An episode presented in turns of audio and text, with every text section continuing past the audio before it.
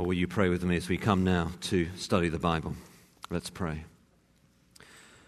Our Lord Jesus, as we come now to your word, we pray that it would do what you have promised that it would do, that it is living and active, that it penetrates right through the deepest parts of our hearts, cutting through joint, sinew, marrow, right down to the deepest part of who we are healing the broken, humbling the arrogant, and exalting you.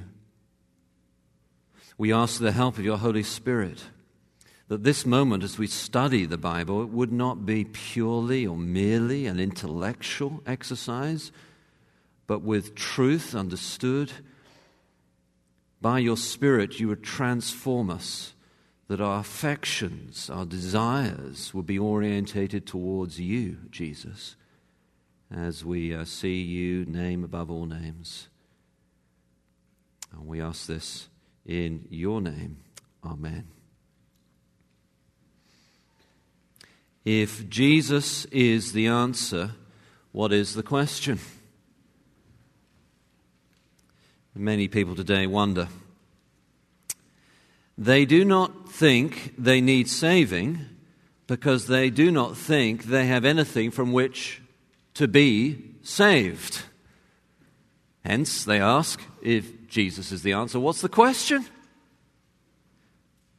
Why do I need a Savior like Jesus? I'm a good person, they say to themselves. Perhaps to you when you try to talk about Jesus. They feel that they are relatively even more righteous than other people, and so they see no real personal need for Jesus. If Jesus is the answer, what's the question? What can we say to this kind of objection to historic Christian truth? After all, Paul is saying throughout this section of his letter to the Romans that we're considering together at College Church that we all need Jesus. He, he concludes in chapter 3, verse 20, with a statement that we all need Jesus like this For by works of the law, no human being will be justified in his sight, since through the law comes knowledge of sin. In other words, we all need Jesus. And yet, if Jesus is the answer, what is the question?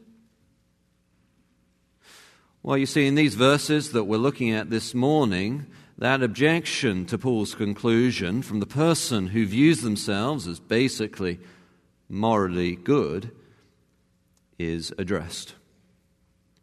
And so in Romans 2, verses 12 to 16, it's page 940 in the Pew Bibles, Paul writes For all have sinned without the law will also perish without the law and all who have sinned under the law will be judged by the law. For it is not the hearers of the law who are righteous before God, but the doers of the law who will be justified. For when Gentiles who do not have the law by nature do what the law requires, they are a law to themselves, even though they do not have the law. They show that the work of the law is written on their hearts, and their conflicting thoughts accuse or even excuse them on that day when, according to my gospel, God judges the secrets of men by Christ Jesus. So, my main goal this morning is to respond to the objection of the person who thinks they are good and therefore does not Jesus by understanding, believing, declaring the unexpected gospel because it is Paul's gospel. First, understanding. The right understanding of this passage is that those who hear the law of Moses and those who hear their own moral conscience are both condemned if they do not keep that law, and therefore can only be saved through faith in Jesus. The easiest way to understand this is to notice the basic structure of this passage. Verses 13 to 15 are put in brackets in some English translations because they are a parenthetical statement. That is, verse 12 leads directly to verse 16, with verses 13 to 15 being an explanation. So we could read it like this For all have sinned without the law, will also perish without the law, and all who have sinned under the law will be judged by the law. On that day, when, according to my gospel, God judges the secrets of men by Christ Jesus. And we don't understand the structure, otherwise, uh, the connection between verse 15 and 16 makes no sense. Our hearts will not excuse us on the day of judgment, for there'll be no excuses on a purely human basis on that day.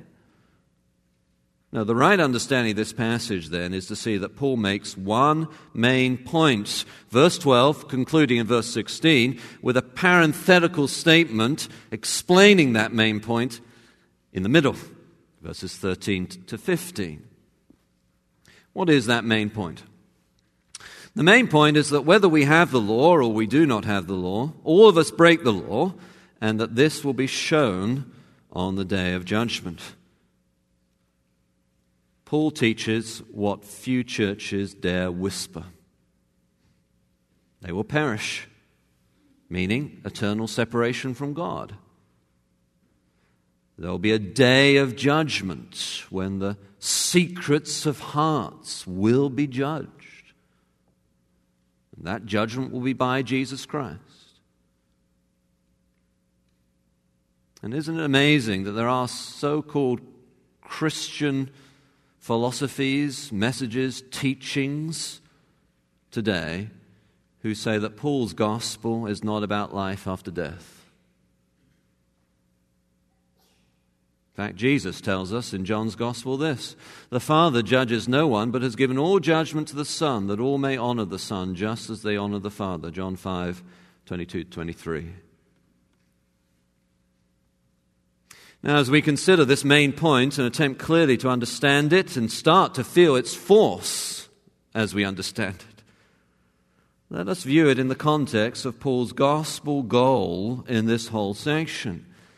To lead us to realize that no one is good enough on their own merits, and we all need Jesus to take away our sin, and therefore lead us to appreciate Jesus all the more, honor him all the more, worship him for what he has done on the cross. Now, if the main point of this passage is a statement about God's judgment by Jesus Christ, what is the subsidiary point in parenthesis from verses 13 to 15? Well, Paul is explaining why it is true that no one has kept the law righteously and perfectly. He answers two objections to that idea of God's righteous condemnation. First, there's the person who has the law of Moses who could object that because they have that law, therefore they are righteous.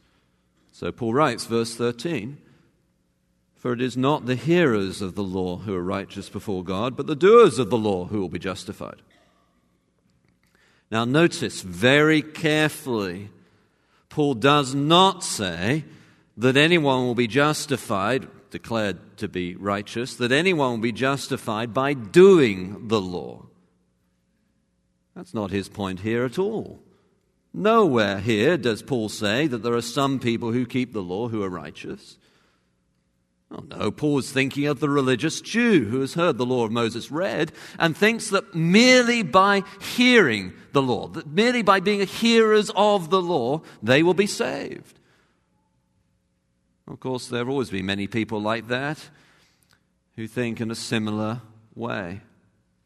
They think that because they have heard the Bible or are present when the scriptures were read or taught, that's enough to be saved.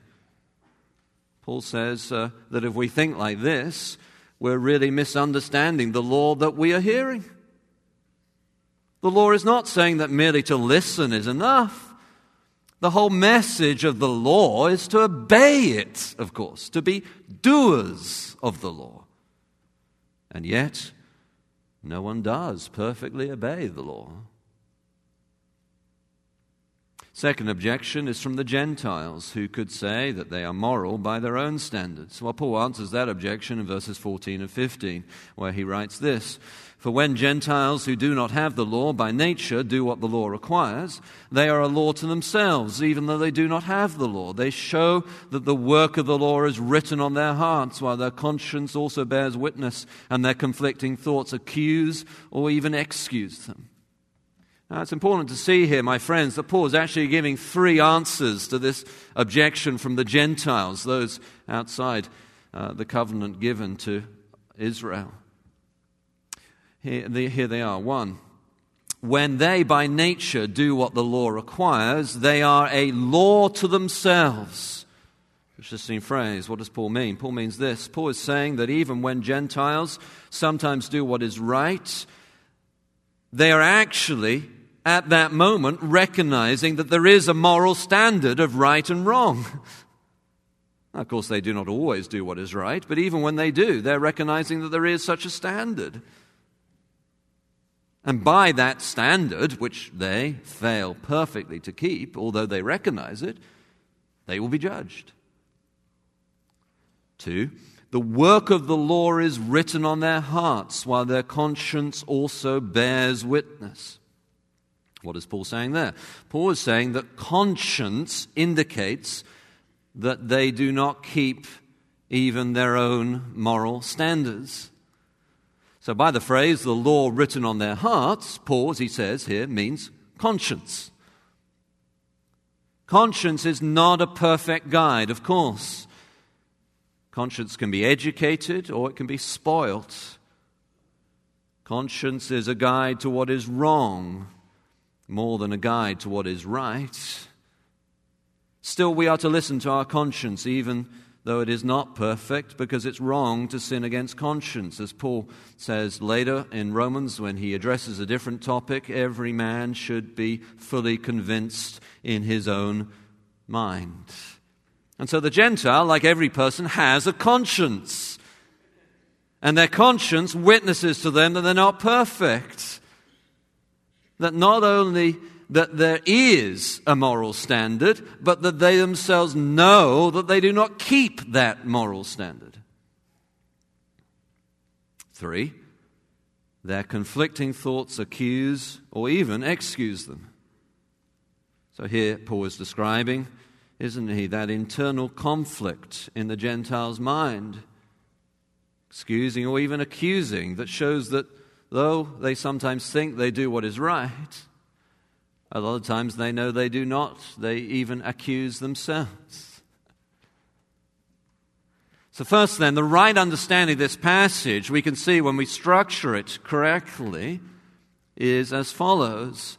Those who hear the law of Moses and those who hear their own moral conscience do not keep the law, and therefore they can only be saved through faith in Jesus. If Jesus is the answer, what is the question? Well, the question is how can we be right before a holy God? For no one is.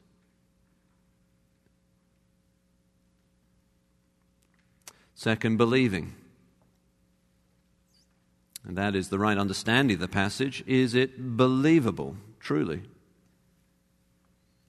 Is it really believable that no humans are good by the standards of the law of Moses or the standards of human conscience, and therefore all will be rightly condemned on the day of judgment unless they believe in Jesus? Is that actually believable?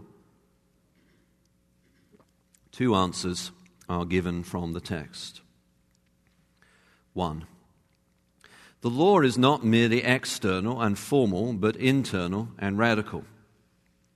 It is not only to be heard, it is to be obeyed, and it is not only to be obeyed in what we do, but also in the secret places of our hearts. That is what we think, feel, say, and will. See, my friends, if we accept Jesus, and therefore we accept his authority as he summarizes the law, it would not be hard to believe what Paul is arguing.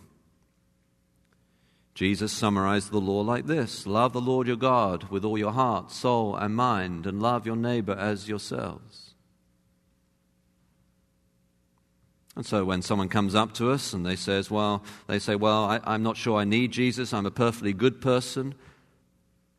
At the end of the day, on if I do have any kind of judgment for God, there'll be a weighing up of good things and bad things. I've done more good things than bad things. Someone argues like that, we can simply ask them whether they love God with all their heart, soul, and mind, and whether they love their neighbor as themselves. You see, our grasp of what it means to keep the commandments must not be minimalized by the facetious reductionism of biblical illiteracy. In other words, following the law does not mean just not murdering, it means avoiding hate. Not just not physically committing adultery, but not lusting etc. Loving the Lord your God with all your heart, soul, mind, and strength, and loving your neighbor as yourselves. Two, the other answer that helps us believe that uh, what Paul is saying here is really the case. From this text, we can see that he's saying that those who have not read the law or heard the Bible are judged based upon what they do know. So people will say, won't they, that it's unfair for someone to be judged because they have uh, not obeyed the gospel when they have not heard the gospel. Such people in the furthest corners of the globe that perhaps have not heard the gospel will not be judged because they reject the gospel they have not heard, but because they break the law written on their own hearts. Two common questions are further frequently asked about this what someone often asks does that mean for the Old Testament saints? That is, the Old Testament followers of God, David and all the rest, those who were declared righteous in the Old Testament. Well, no one in the Old Testament was declared righteous because they had fully and perfectly obeyed the law. Far from it. They knew that there was a whole series of stipulations and ordinances related to sacrifice. You see, the whole point of that whole system was to teach everyone who observed it and believed it that they were not righteous. They had to have a sin offering. They had to have the Passover. They had to have the blood of goats or lambs. They knew that such things were not sufficient in themselves, but were pointing somewhere. And the Spirit of God in the prophets pointed ahead to the fulfillment of the sacrificial system in the sacrifice of Jesus. And so, in other words, the saints in the Old Testament were saved by Jesus. The Jesus not yet born but to whom the whole sacrificial system pointed. What then, someone else often asks about those who have never heard the gospel? Well, the final answer to that question is that we must focus on what we do know from the Bible when we think of the furthest corners of the globe and some tribe that perhaps has not yet had the opportunity in any anyway to hear the gospel. We must focus on what we do know. We do know that we are all sinners and that only through faith in Christ can we be saved. And we do know that God will judge rightly. It is not true that the Bible lays any hope anywhere for someone to be saved through faith in some other God or by their own moral efforts. The only role of the law or moral conscience is to convict of sin and to show the need of a Savior. Of course, this is the great reason for missionary effort around the globe. As Paul writes later in Romans, how can they hear unless someone preaches to them? And how can they preach unless they are sent? And therefore, College Church gives so much effort to sending missionaries all around the globe to reach the least reached. There's a necessity of hearing the gospel to be saved. Now, of course, though, the Bible does not tell us in great detail exactly what will happen to those who have never had the opportunity to hear the gospel in any sense whatsoever, and it does not tell us exactly uh, the answer to that theoretical question for one very good reason. The Bible is a book written for those who will read it, not for those who will not. In other words, the Bible is not a textbook of theoretical answers to theoretical questions. By its very definition, anyone who asks that question must have read the Bible.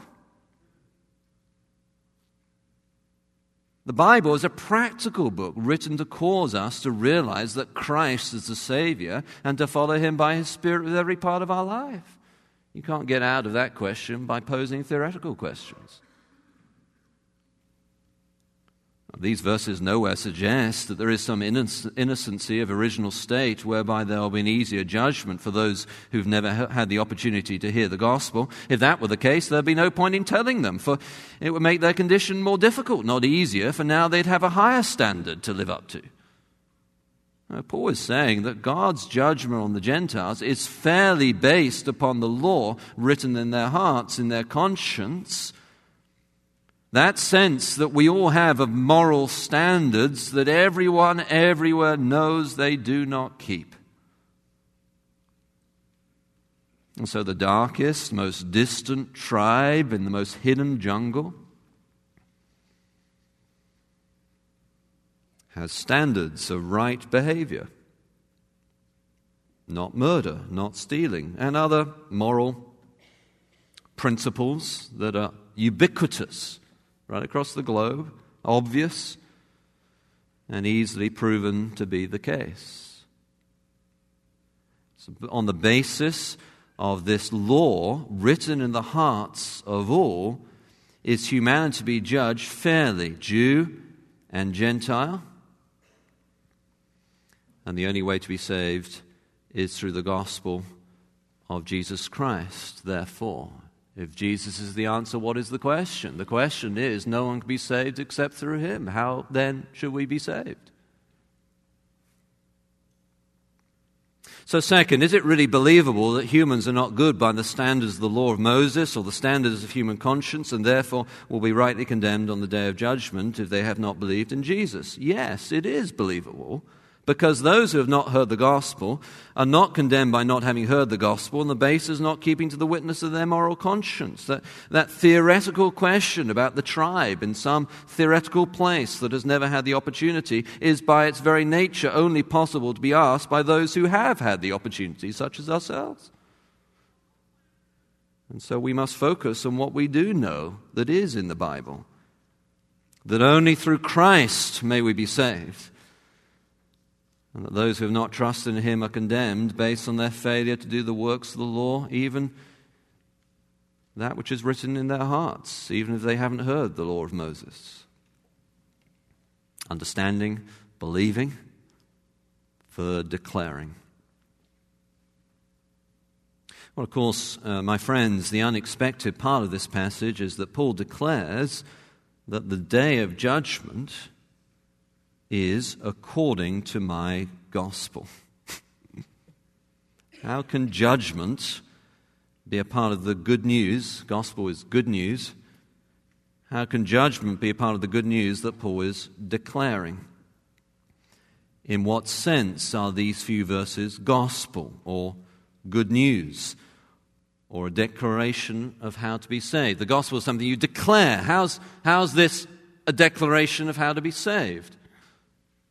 How is it gospel? How is it good news? Because central to the biblical gospel is a declaration of how to be saved from God's wrath on that day.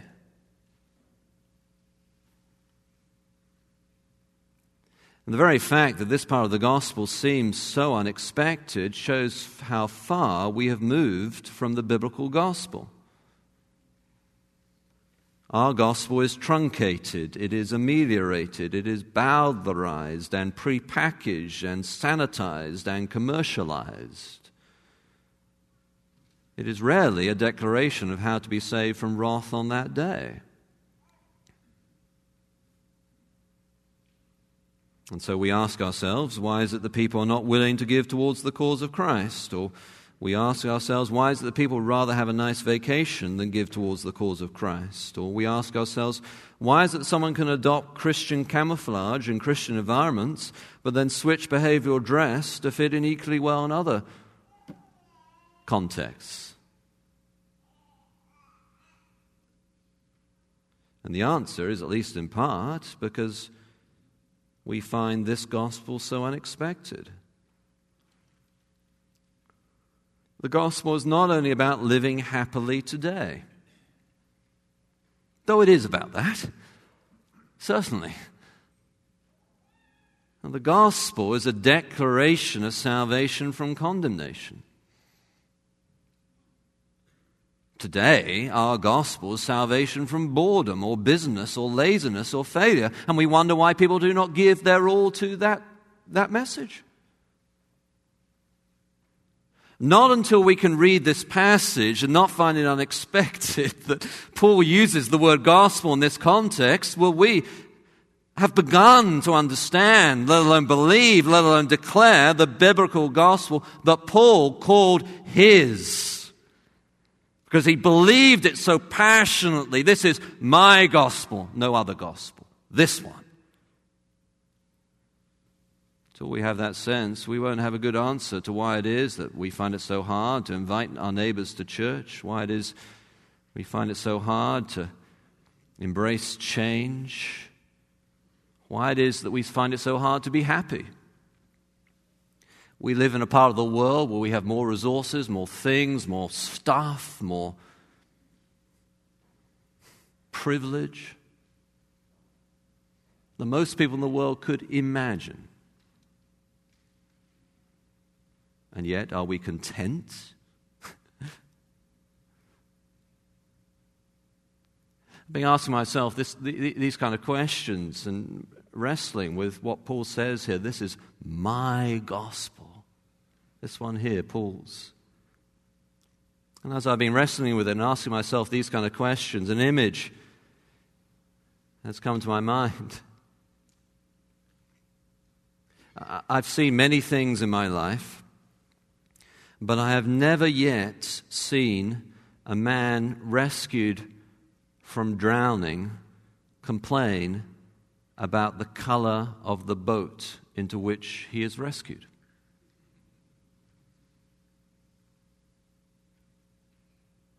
Only people who have never been rescued worry about such matters.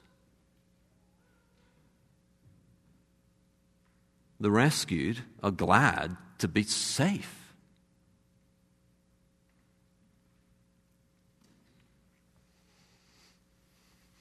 If Jesus is the answer, what is the question? Well, the only question that matters is this Are you saved?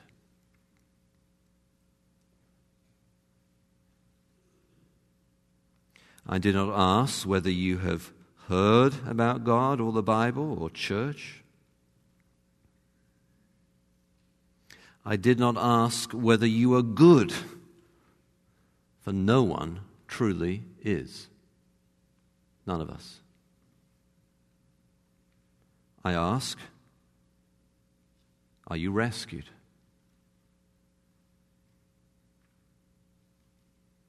Believe in the Lord Jesus Christ, and you will be.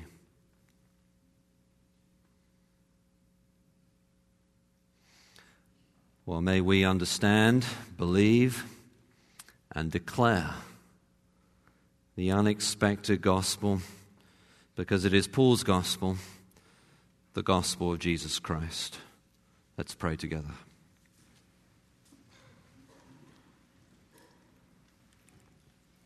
Our Lord Jesus, as we come now to the table, we pray that the message that we have heard, the, the passage that we have been studying, would resonate in our minds and hearts, that it would reorientate our lives around your truth,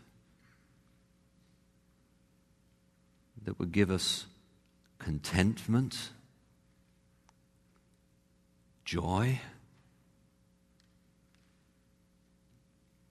like the rescued.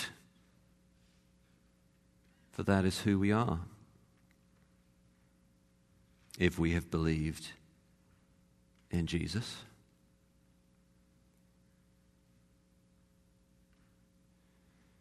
We pray, uh, Lord, that this truth would dig deep into our hearts